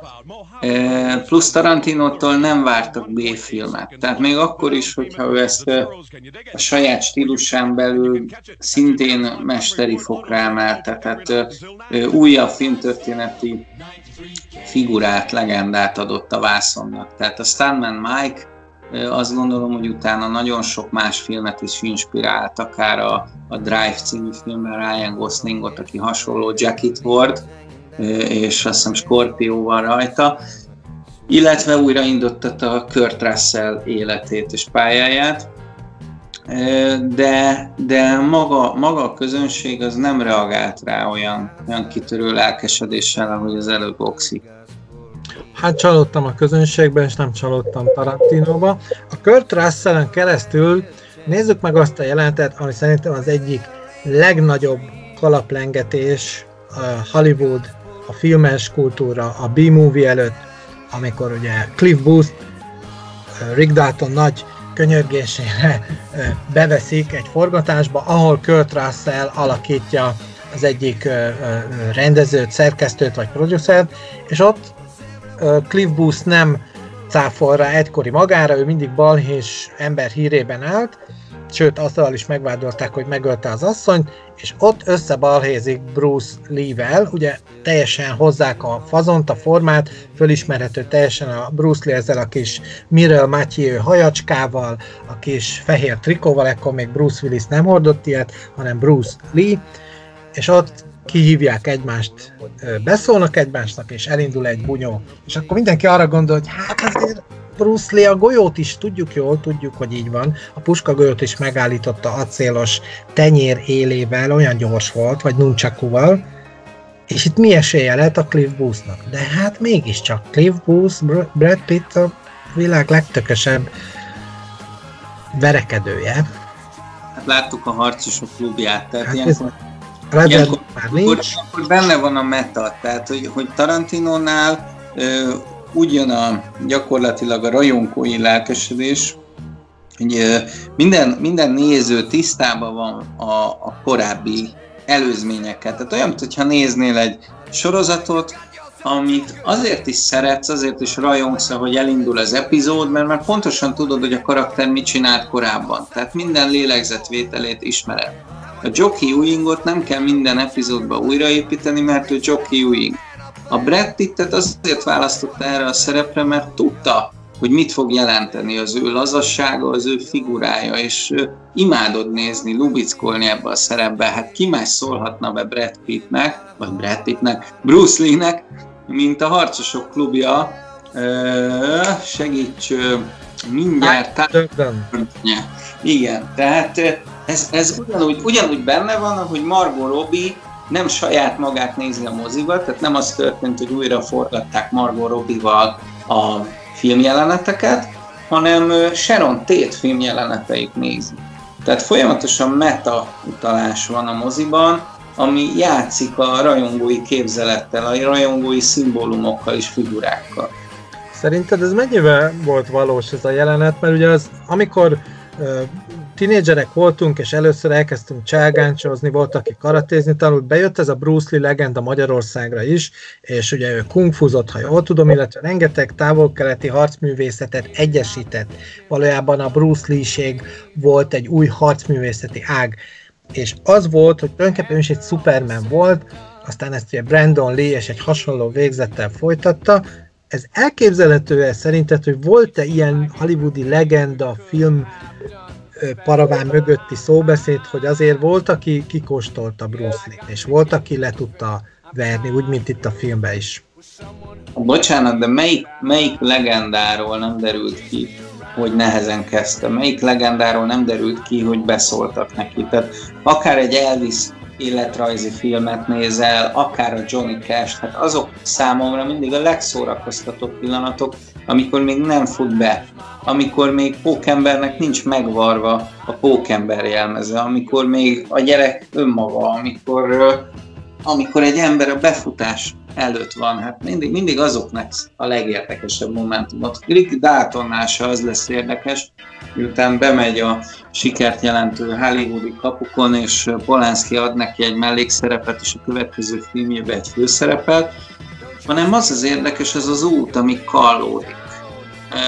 Nekem, nekem, nekem mindig ilyenkor van egy kis érzelmesség a hangomban, mert ilyenkor érzem azt, hogy, hogy ez hozzánk szól, átlag emberekhez szól. Nem az Olympuszon lakó istenekhez szól, hanem hozzánk szól. És, és bemutatja azt, hogy az Olympuszon lakó istenek valójában nem istenek, még nem is félistenek, hanem lehet, hogy emberek. Oké, okay, csak itt a Bruce Lee-nél más a helyzet, ugyanis a Bruce Lee filmekben a Bruce Lee-t nem nagyon lehet legyőzni. És a legyka, a hír, a legenda az az volt, hogy a Bruce Lee-t az életben sem lehetett legyőzni. És ehhez Igen. képest Tarantino fogja, és egész egyszerűen megvereti Brad Pitt-tel, vagyis Cliff Booth. Megvereti, mert, mert, mert ez megint olyan, hogy, hogy a filmekben, meg, meg, meg általában a szóbeszédben az van, hogy na jól szétrúgtad a seggét, de valójában megverte? Mi történt? Hányszor, ki hányszor vitte a másikat földre? Én azt sem értettem, hogy arról beszéltek, hogy aki először kerül a földre, az nyer, igaz? És ki kerül először a földre? Aki először földre kerül, az veszít, és akkor Na, beszól neki, hogy jó, hát akkor még egyszer. És a Bruce Lee bevállalja, hogy mert ugye egyszer, mikor neki feszülnek egyet... De a, de a Booth kerül először a földre. Így van, így van. Hát tessék.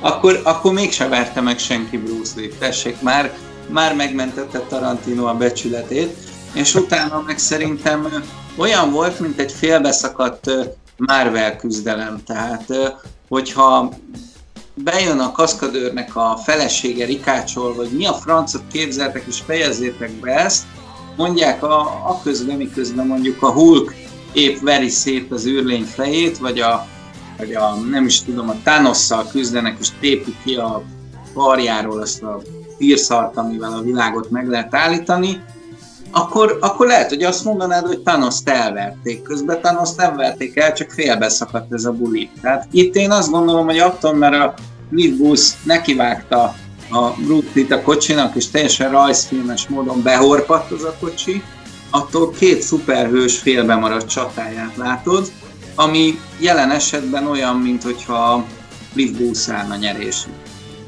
Igen, én itt azt, azt mondom, hogy hát ugye egy-egy volt, mert egyszer a Cliff Booth került a földre, utána meg ő, ahogy mondod is, odavágta a kocsihoz a, a Bruce Lee-t, de itt ugye mondom, az volt, ez egy gyerekkorunknak tényleg egy olyan legendája volt, és ezt hányszor, de hányszor átbeszéltük, mert valaki ugye elkezdett járni karatéra, és mondta, hogy hát igen, itt több nagy alak is fölidéződik, de akit filmen is lehet látni, az a Bruce Lee. Ez érdekes, hogy Tarantinónak valójában kettős a játéka, ugyanis egyrészt mindig lemezteleníti a hollywoodi legendákat, másrészt mindig föntartja azon az adott posztamensen, ahol áll annak a legendának a szobra, tovább fényezi ezt a dicsőséget, de ugyanakkor egy picit megmutatja, hogy mennyire emberi arcuk van, mennyire közönségesek tudnak lenni, ugye itt még azt is megemlítetted, hogy ahogy Margot Robbie fölteszi a lábát a előző széksorra, ott látszik, hogy piszkos a lába, és ha jól tudom, Margot Robbie a pornószakmába kezdte, tehát nála igazándiból minden megnyilvánulása lehető legtermészetesebbnek kell, hogy legyen. Itt is az, természetesen sokkal szebb, mint az öngyilkos osztagba. A Bruce Lee az meg nagyon figyelt arra a Tarantino, hogy minden részlete pontosan egyezzen. És ez egy, szerintem ez egy nagyon különleges jelenet volt, de hát tényleg ez a, ez a, ez a, a legenda, a mítosz építés és rombolás kettős jelenete. Ez csak egy, egyébként egy kb. egy perces rész a filmben, de, de nagyon fontos. Nekem kimaradt ez a Margot Robbie pornos karrierje, a Sylvester stallone tudtam meg a Dallasból a Lucyről, de, de róla nem, ez, ez, egy, ez egy új uh, sztori. Majd ezt kifejthetnéd egy kicsit bővebben, de míg elkezded, én addig a talpakról is uh, mesélnék egy kicsit, tehát nyilvánvaló Tarantino talp fetisizmusa, és uh, ő azt mondja, hogy ha nem szereted az ő stílusjegyeit vagy dolgait, akkor akkor ne válts rá jegyet. Tehát egészen egyszerűen, egy kicsit nagyképűen, de számomra nagyon szimpatikusan azt mondja, hogy nem mész el egy Metallica koncertre és követeled, hogy halkítsák le a zenét. Tehát, hogyha te egy Tarantino filmre váltottál jegyet, abban lesznek piszkos talpak, fura lábújak, vagy levágott végtagok, fröcskölő artériák, töménytelenségű mennyiségű vér, csúnya beszéd, váratlan halálesetek és indokolatlan halálesetek, és, és áh, nem, mindegy, nem is akarom végig sorolni, és talán nagyon jó tökös zenék. Aki, aki ezt nem szereti, hát, hát nem szereti, ez van. De igazából a volt egyszer egy Hollywood, sok rajongót is elzavart messze magától, ugyanis én voltam olyan vetítésen, ahol 500-an ültek, és az 500-ból körülbelül a fele elégedetlen volt, méghozzá egy Tarantino stílusi egy hiánya miatt, és ezek a frappáns dialógok. Ugyanis ebben a filmben alig volt olyan ö, dialóg, ami mondjuk a ponyvaregényt ö, ismertétette, vagy a kutyaszorítóban. Ebben a filmben volt azért azt gondolom egy 15-20 nagyon jó duma, de nem ez, nem ez volt a középpontban. Az egyik ilyen nagyon jó duma, de én akkor hagyjuk vissza egy másik Tarantino filmre, csatlakozva a Tarantino lábfétisizmusához. Megy a ponyva regényben az a jelenet, hogy most belépnek ezen az ajtón, és ott valószínűleg fossá lövik, szarrá lövik a társaságot.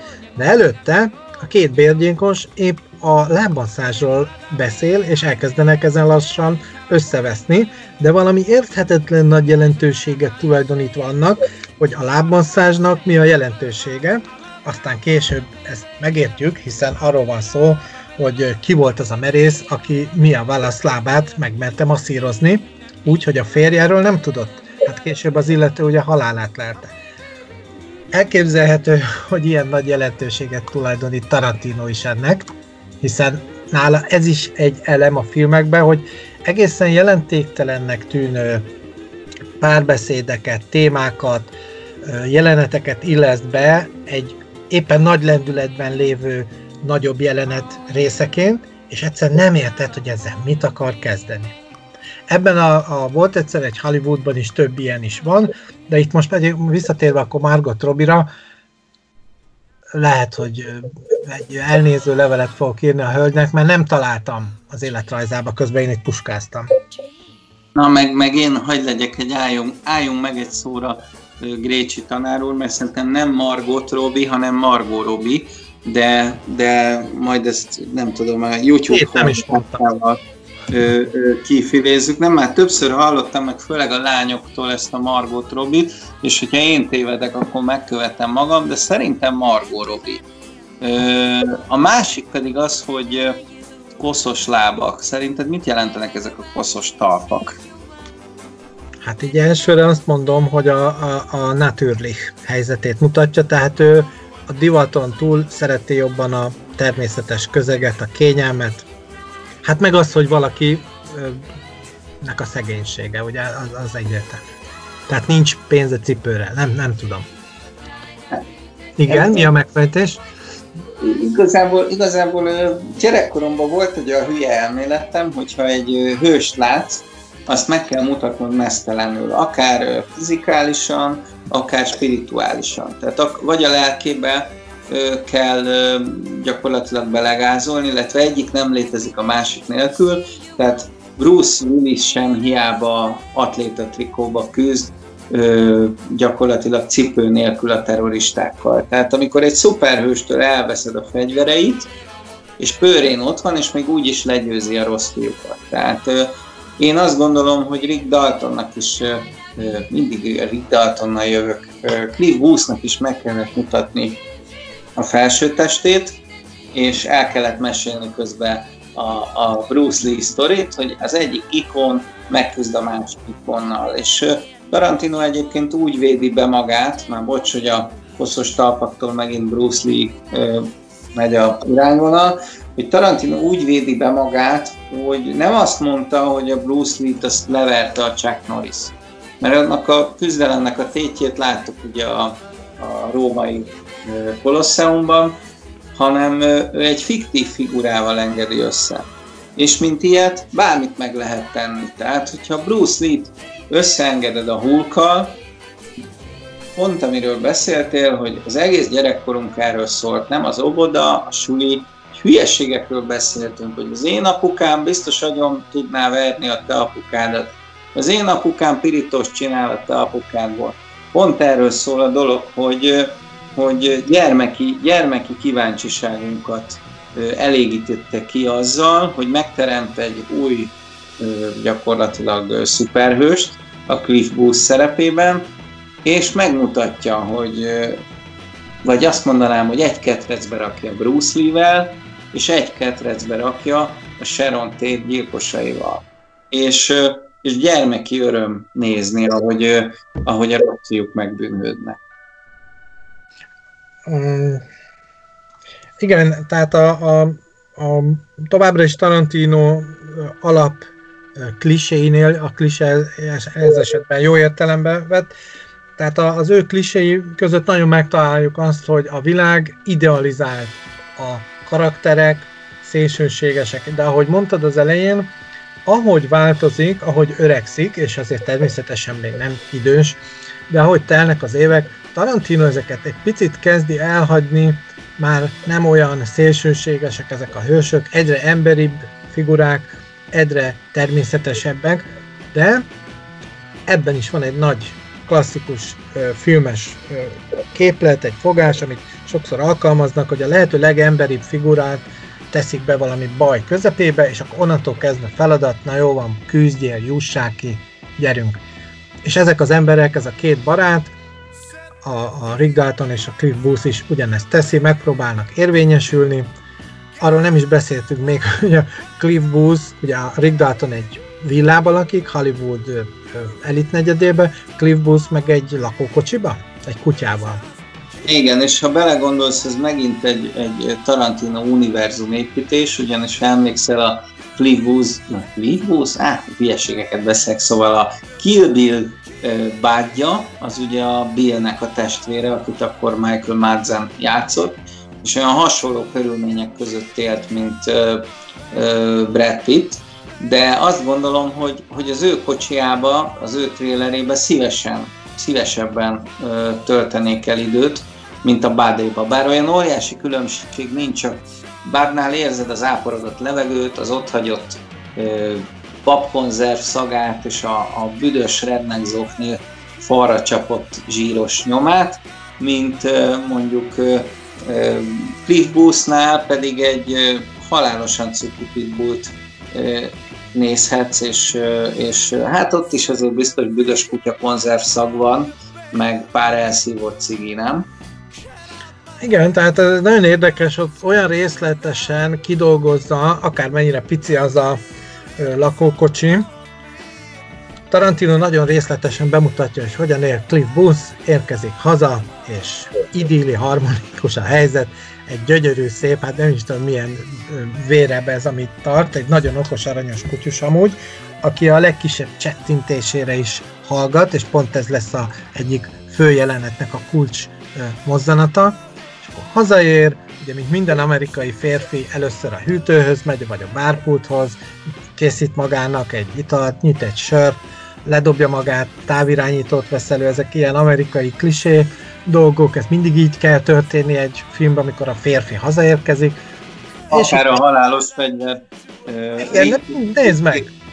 Akár a Hazaérkezik az amerikai filmben az amerikai férfi az amerikai otthonban, ugye az amerikai álom részeként. Mit csinál? Minden egyes ember ö, italhoz nyúl. A nők, na hát természetesen biztosan a kivételek, de a nők azok ugye talpas, kötelezően csak és kizárólag talpas, nagyméretű pohárból, vörösbort isznak vagy fehérbort. A férfiak majdnem mindig sört vagy rövidet. Ez nagyon érdekes, most a kalambókat is szoktam nézni, és ott is ugye hazaérnek, vagy beérnek az irodába, iszik valamit? Kér egy italt? Charles, kérem, hozza a konyakot. Vagy, hát jó, ez mondjuk éppen nem egy amerikai közeg, de itt is ez van, hazaérkezik Cliff Booth, és elindul egy ilyen lazítás, egy kis vacsi. A kutyának ugye egy elég guztustalan mixet készít kétfajta kutyakajcsiból, illetve még ilyen száraz darát is, vagy mi a túrot hozzáadagol, magának pedig... Bocs, ezek új, ezek új Tarantino termékek, amik szintén a popkultúrát gazdagítják, ugyanis Andy Warholból kiindulva ugye léteznek a Campbell leves konzervek, vagy a Brillo dobozok, és Tarantinónál meg ugye létezik a nem létező Red Apple cigaretta, vagy a Bicca Huna burger, vagy jelen külön térjünk ki, a cigire külön térjünk ki, jó? A végén. Ez a kutyatáp, hát nem tudom, láttad, de hogy mi, mi van abban a kutyatápban, láttad? Hát az egyik az valami húsos, a másiknak valami zöld a címkéje, ha jól emlékszem. Hát patkány, az egyikben patkány van. Ne. Ilyen térebb fej van ugye a, a, a, a logóként rajta, és hogy patkányhús. Szerintem ezeket már gyártják némi névmódosítása, hogy a jogdíja ne legyen probléma. Tehát az élelmes, és valószínűleg Hollywood tájékán, ahol ugye a film kultúra őrültek, azok még jobban ott vannak. Tehát ugye, ja, és akkor az a lényeg, hogy amit magának kever, az ugye kifőz valamit tésztát, és ráborít zacskóból port, ezt egy villával a vas lábasban elkavarja, és egy ilyen nyeres lábas, olyan, mint amikor náluk, amit az 50-es, 60-as években mondjuk a kinyúlt melegítős házmester így lezökken valami szétfoszlott fotára, hogy még délután megnézze a Vasas Honvéd meccset. És ugyanebből a, a, a vas lábosból zabálja ki ilyen oldalfogásban tartva a villát az ételt. Eszmélet. Tehát egy érdekes nyomort mutat be, ott egy igazi mélységet mutat be Tarantino, ugyanakkor ezt hagyj jegyezzem meg, hogy Kurt óta azért sokra tartjuk a lakókocsi városok szülötteit és lakóit, ugye és tudjuk, hogy Kurt Cobain is onnan indult. Szerintem Tarantino is egy picit üzen ezzel, hogy ezeken a nyomorgó helyeken is remek emberek élhetnek. Ugye... Sőt, amerikai, az amerikai államnak van egy olyan uh, hihetetlen marketingje, hogy akár mennyire nyomorgó ez a, ez a közeg, mindig filmesen lehet bemutatni. Tehát, hogy úgy értem, hogy nálunk, ha tényleg elmész egy putriba, nem tudod olyan helyre rakni a kamerát, hogy az igazán fotogén legyen.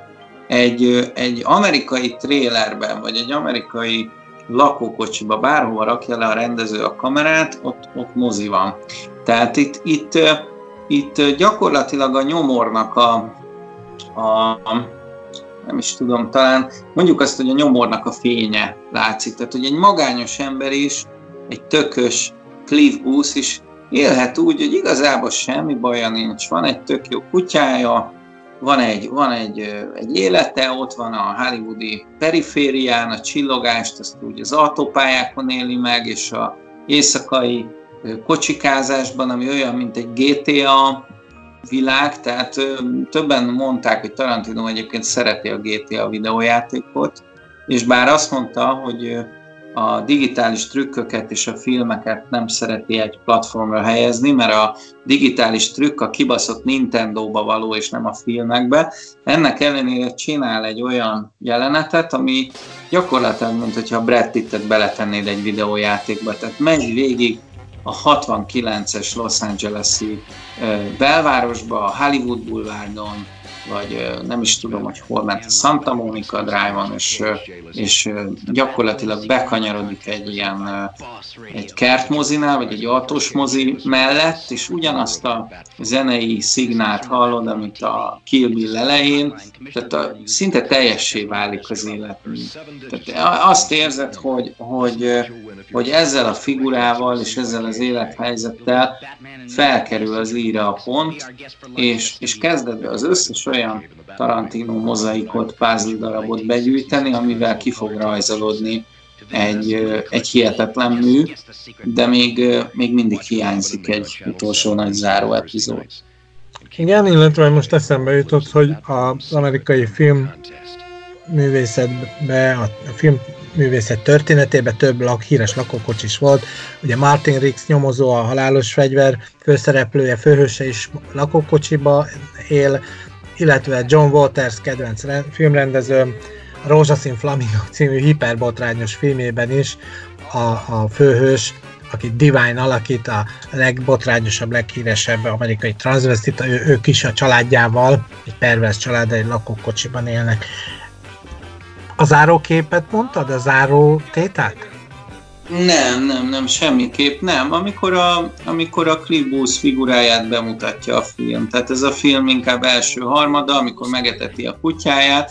Tehát az a, a, annak a szekvenciájának, a, annak a jelenet szekvenciájának a bevezetését mondtam, és és azt a fajta kép filmkészítési hagyományt erősíti Tarantino, ami az európai szerzői filmesekre oly jellemző volt.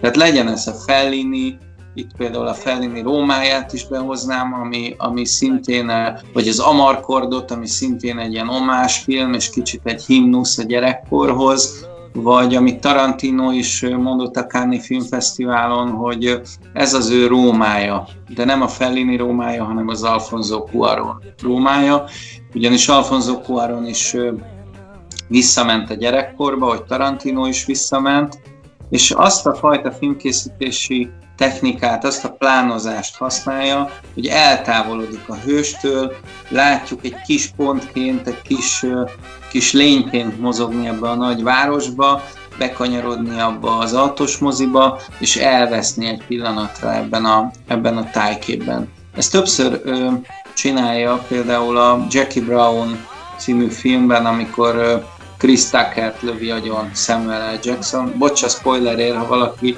1998 óta nem nézte volna meg ezt a filmet, de ott bekanyarodik hátra ugye a kocsival, szintén úgy, hogy Cliff Booth, tehát párhuzamba lehet állítani a két jelenetet, kinyílik a motorháztető, és paf-paf belelő kettőt a, a kocsiba, illetve hát a csomagtartóban lévő figurába, Chris Tuckerbe. Én azt a tarantinoi képet állítanám párhuzamba ezzel.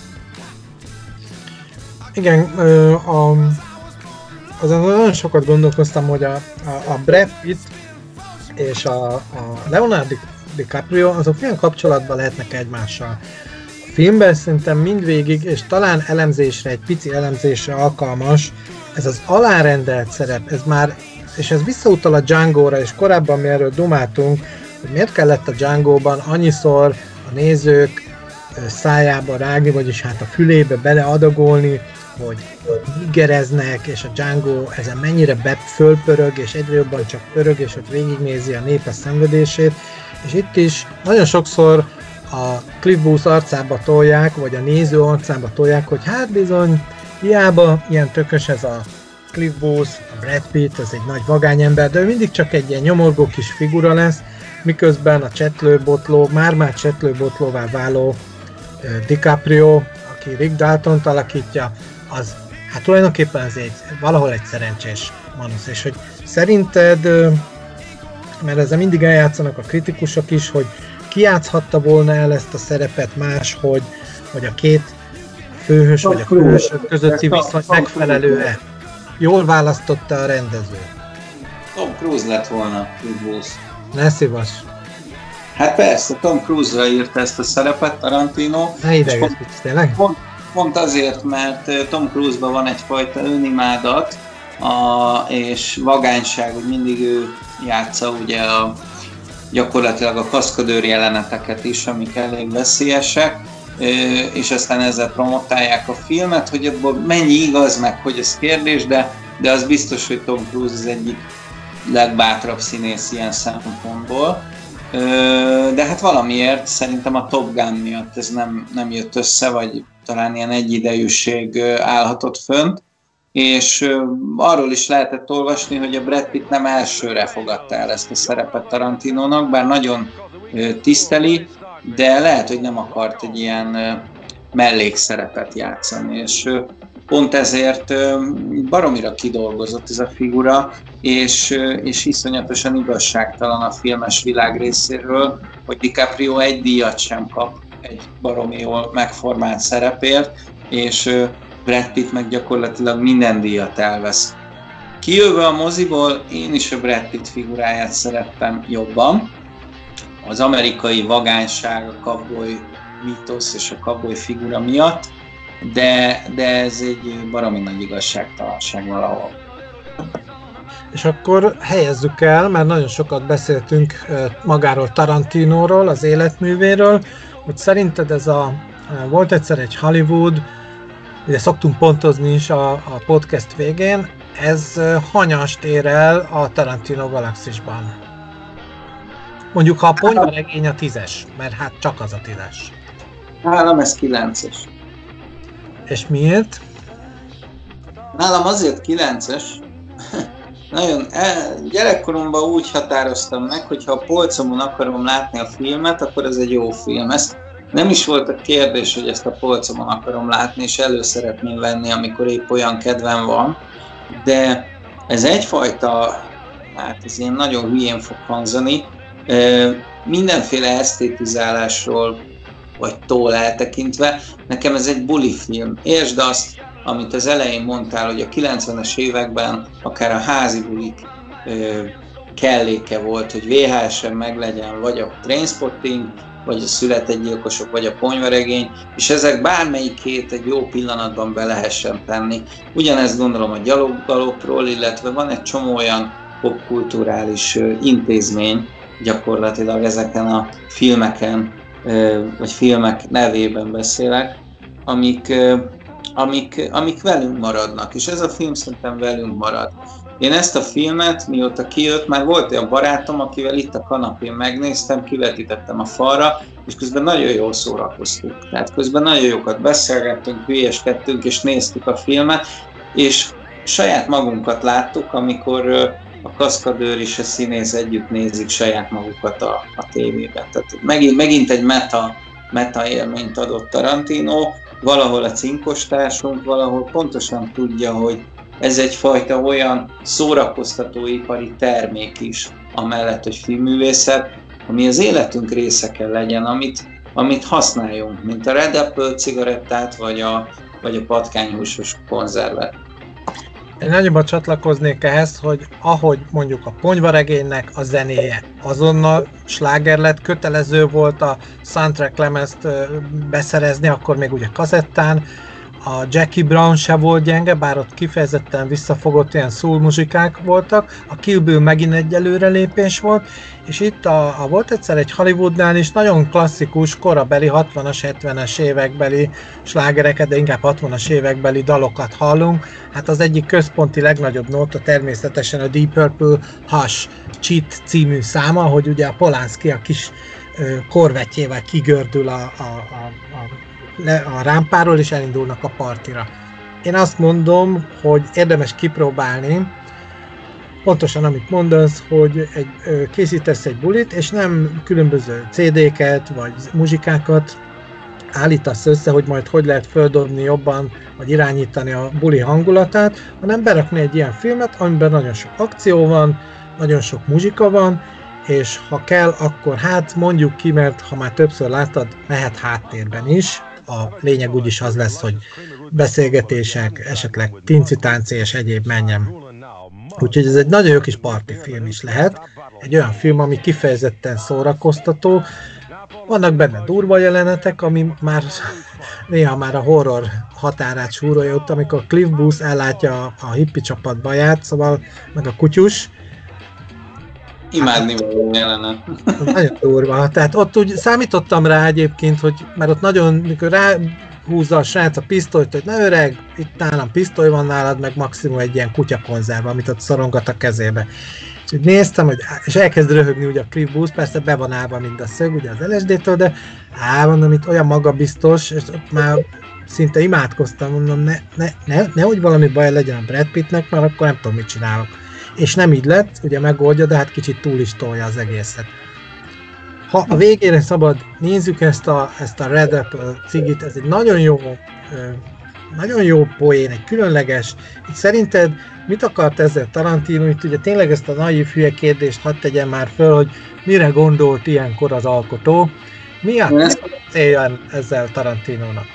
Én úgy érzem, hogy, hogy mindennek az eredet eredetét akarta megmutatni ezzel a filmmel, tehát az ő mozi imádatának is az eredetét, hiszen abban a évtizedben született, akkor nyílt ki a világra, akkor forradalmasodott a, a gyakorlatilag az a, az a mozipar, az új Hollywood akkor indult, akkor alakult ki Tarantino nyelv, nem is a nyelvezete, hanem az ízlése. A nyelvezet az még jóval később alakult ki, amikor már Elmore Leonard könyveket is olvasott, illetve a 90-es évek elejére ért be az, hogy ő pontosan hogy fog filmet készíteni.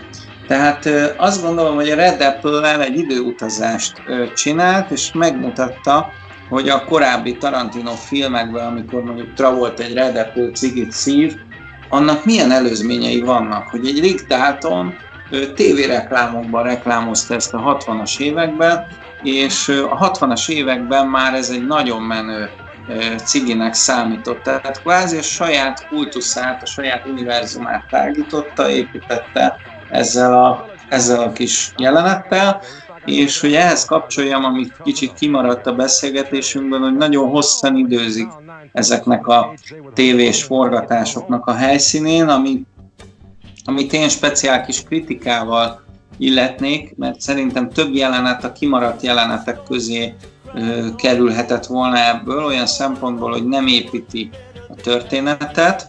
Láttam, éreztem a moziban, hogy melyek azok a jelenetek, amiket kicsit un a közönség, én nagyon élveztem, mert filmőrült vagyok, de hogyha élt volna a Tarantino vágója, a Sally Menke, akkor szerintem ezeket a jeleneteket kiszedte volna a mozis ö, verzióból, hogy, hogy egy sodrog dinamikájú film ö, szülessen. Hát ha már itt tartunk, én mikor most újra néztem a beszélgetés előtti, már azt hiszem harmadszor a filmet, vagy negyedszer, észrevettem az elején egy ilyen érdekes kis poént.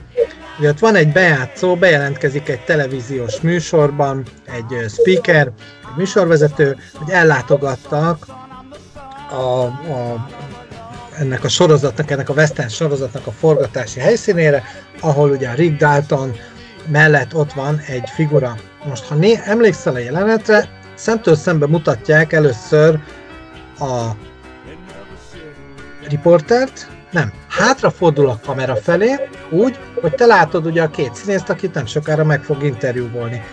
És utána váltogatva mutatják természetesen a kérdezőt, és a két válaszoló színészt, illetve hát a kaszkadőt. És egyik esetben sincs, egyik mögött sem kamera, ami ugye azért fura, mert ahogy váltogatják a kérdés válasz alapján, föl kéne tűnni, mert teljesen egy az egybe mögötte, mögüle mutatják a kérdező, illetve a válaszadó mögül a másikat, a másik felet, és sehol sincs kamera. Tehát az azt jelenti, hogy külön vették föl, ami egy al- és közben meg nagyon gördülékeny a beszélgetés, nagyon jól van összevágva, de mutatja az egészet, hogy ez egy kamu. Hát ez nincs is ott.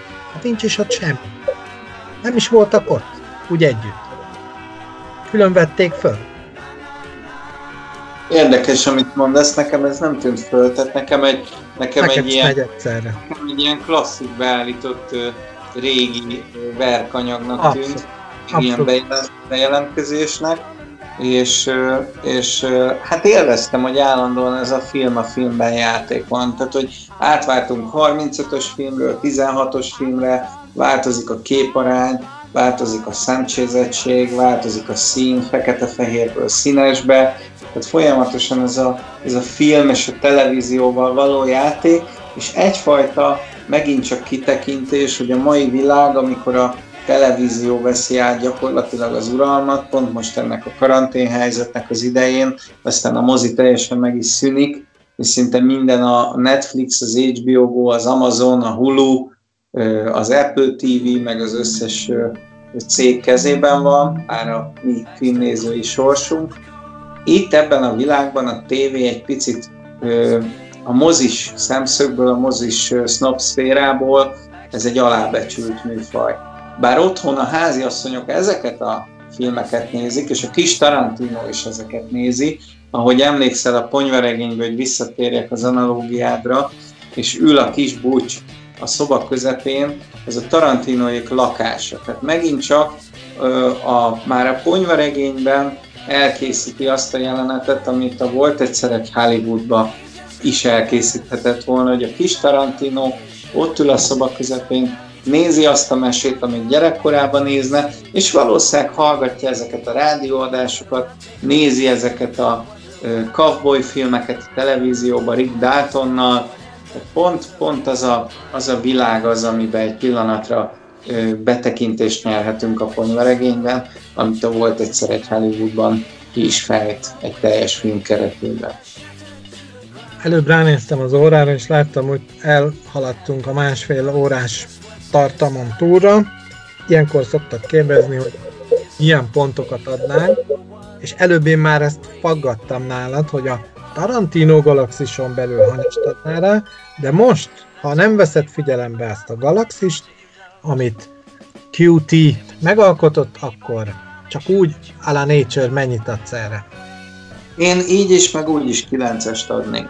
Tehát a 9-es. Most hát kivételéssel akkor egyet értünk, én is 9-est. A ponyvaregény szerintem nem, nem tudta felülmúlni, és nem tudom, hogy egész életében lehet-e felülmúlni, de azt sem tudom, hogy kell-e felülmúlni. Nem biztos, nem biztos, hogy felül kell múlni a ponyvaregény. Ezt szokták mondani például, nem az Ozzy Osbourne, de mondjuk egy hasonló kvalitás, vagy egy hasonló nagyságú ember, mint egy Ozzy, vagy azok, akik már hosszú évek óta a rock szintéren ott vannak, benne vannak a pop szakmában, hogy most miért kellett egy ilyen lass, belassulós időszak, és akkor azt mondja, hogy ember, akikkel én együtt indultam, amikor én is 20 éves voltam, és ők is 20 évesek, a rajongóink, azok ugyanannyi idősek, mint én, hát ha meg nem haltak szegények. Tehát minden egy picit másabb, változik. Most éppen már, hogy 50, 60, vagy netán 70 éves vagyok, már nem fogok nem tudom milyen speed metát játszani, mert már fájnak az izületeim, édes kisfiam. Tarantino is, ugyan nem öreg, nem hiszem, hogy ő öregnek tartja magát, de elképzelhető, hogy őnek is lehetnek élet periódusai, szakaszai, amiben már ennek kell jönni, egy picit, ahogy mondtad, hogy szentimentálisabb, és egy ilyen visszafogottabb, de szerintem egy nagyon kedves, intelligens, és ahogy halljuk a rendezői valódból kiszólva mondott, hogy igenis egy ilyen a szakma előtt is egy fejet hajtó alkotás. Nagyon szórakoztató alkotás, nagyon kedves mozi.